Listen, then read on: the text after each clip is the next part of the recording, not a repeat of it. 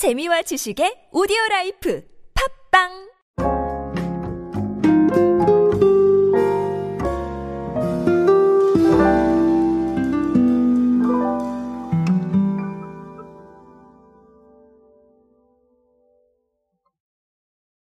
여러분은 제품을 선택을 하실 때 어떤 걸 가장 중요하게 여기십니까? 아마도 글쎄요, 뭐, 각자 다 기준이 다르실 거라고 생각을 합니다. 저 같은 경우는 제 상황에 맞는 제품들이 가장 중요해요. 예를 들면, A, B, C, D가 있는데, 그 중에 제 상황에 어떤 거에 제일 맞을지, 어, 이런 부분들을 신경을 쓰게 되는 거죠. 예를 들면 아주 단순할 수도 있어요.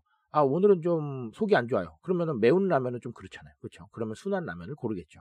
자, 이런 식으로 상황에 맞는 부분들을 아, 좀 반영을 하고자 하는 이런 needs가 많은 것 같습니다.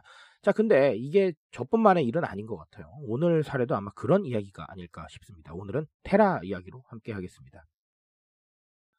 안녕하세요 여러분 노준영입니다. 디지털 마케팅에 도움되는 모든 트렌드 이야기들 제가 전해드리고 있습니다. 강연 및 마케팅 컨설팅 문의는 언제든 하단에 있는 이메일로 부탁드립니다. 자, 어, 테라라고 하면 하이트 진로의 맥주죠. 사실은 제가 주류 제품에 대한 이야기를 트렌드를 통해서 많이 언급을 하는데 사실 이 주류 업계가 굉장히 트렌드를 빨리 반영을 하고 있고 이 트렌드에 대한 어, 적응도도 상당히 좀 민감한 편입니다. 자, 그러다 보니까 제가 사실 술을 잘 먹지 않는데도 불구하고 어, 술 이야기를 참 많이 드리지 않나라고 생각을 합니다. 자, 이번에 1.9리터 페트 제품이 나왔어요.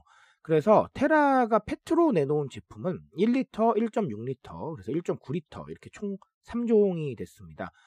어, 뭐 하이트 진로는 이렇게 말씀을 하셨어요. 여행, 캠핑 등 야외 활동이 증가를 하면서 휴대성이 좋은 페트 제품 수요가 증가를 했고 1.6리터는 좀 부족하다라는 소비자들의 요청이 있어서 대용량 제품 출시를 결정을 했다라는 거죠.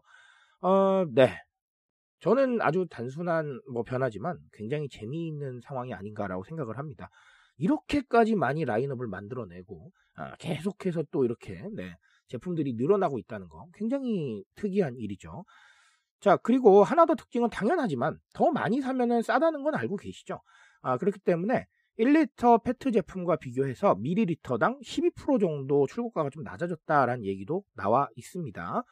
어, 그러면 뭐 이 얘기 나온 김에 먼저 가성비부터 말씀을 드릴게요. 사실은 뭐 고물가 시대다 이런 얘기들 나오고 있고 어, 여러 가지로 경제 상황이 좀 어려운 쪽으로 가고 있다 이렇게 많이들 말씀을 하십니다. 아, 그래서 이 가성비라는 단어가 더 주목을 받고 있고 심지어 뭐 돈 안 쓰기 챌린지 이런 것도 하고 있는데 어, 요거는 이렇게 보셔야 될 것 같아요. 아끼는 곳은 아끼지만 또 안 아끼는 곳은 안 아낍니다. 그렇다고 과소비를 하는 건 아니겠지만 내가 아껴야 된다고 생각하는 부분들은 아끼지만 내가 정말 관심 있는 분야에 대해서는 네, 또 그렇지는 않거든요. 그러니까 정해져 있는 금액을 가지고 조금 더 세분화해서 안 쓸 곳을 생각한다라는 것이지 무조건 안 쓴다라는 것은 저는 좀 아니라고 생각을 해요. 그래서 이 소비 트렌드의 측면에서 이런 상황들을 바라보실 때 가성비라는 단어를 다시 끌고 들어오시는 건 저는 아주 좋은 선택이라고 생각을 합니다.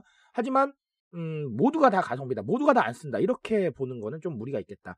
결국은 각자의 상황이나 생각의 반영이 있어야 될 것이고, 어, 이 생각이라는 게 사실은 기호가 되겠죠. 내가 이건 진짜 써야겠다라고 생각하는 부분들. 자, 그렇기 때문에, 어, 이 소비의 현상을 하나로만 생각하시는 건 조금 무리가 있겠다라는 말씀 드리고 싶고요. 하지만 그럼에도 불구하고 지금 사회에서, 지금 트렌드에서 가성비라는 단어는 다시 좀 핵심으로 떠오를 것이다. 라는 얘기 드리고 가겠습니다. 자, 그리고 또 다른 하나는 방금 제가 상황이라는 얘기 드리고 왔는데 결국은 상황에 따른 소비예요. 아까 하이트 진로가 어떻게 말씀을 해주셨냐면 어, 1.6리터 용량이 부족하다는 소비자 요청이 있었다라는 얘기가 나왔었는데 맞아요. 네, 저 같은 경우는 사실 탄산음료를 좋아하는 편인데 어, 탄산음료를 뭐 그렇게까지 많이 마실 수는 없겠지만 기왕이면 좀 용량이 더 많았으면 좋겠다라는 생각을 가끔 해본 적이 있었던 것 같아요. 아이스크림 좋아하거든요. 아이스크림도 마찬가지입니다. 아 이게 좀 더 많았으면 좋겠다라는 생각을 했던 적이 있었던 것 같아요. 자, 이런 식으로 내가 상황이나 생각에 따라서 소비에 반영할 수 있는 부분들이 점점 많아져야 할 겁니다. 예를 들면 이 상황이라는 건 이런 거예요. 집에서 혼술 하시는 분들도 계시겠지만 진짜 여행하고 캠핑 가셔서 드시는 분들도 계실 거예요. 자, 이런 겁니다. 아니면 이런 것도 있겠죠? 1인 가구가 드실 수도 있겠지만 네, 가구 구성원이 많은 분들이 드실 수도 있어요. 자, 그러니까 각자의 상황에 따른 이 소비가 이루어지는 거를 우리가 반영할 수 있느냐 없느냐에 따라서 상당히 많은 부분이 갈릴 거란 얘기입니다. 무슨 말인지 아시겠죠? 그래서 무조건 우리가 제품 이거 있으니까 이거 사세요 라고 얘기하시는 게 아니라 자 이렇게까지 있으니까 이 중에 여러분의 상황을 반영해 보세요 라는 게 이제 스토리텔링이 돼야 된다는 겁니다. 무슨 말인지 아시겠죠?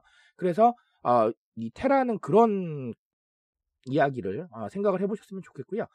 어, 앞으로도 이런 사례들이 좀 많아질 겁니다. 그래서 어, 상황을 반영하거나 이런 상황들에 대해서 한 번쯤은 좀 고민해 보셨으면 좋겠습니다. 저는 오늘 여기까지 말씀드리도록 하겠습니다.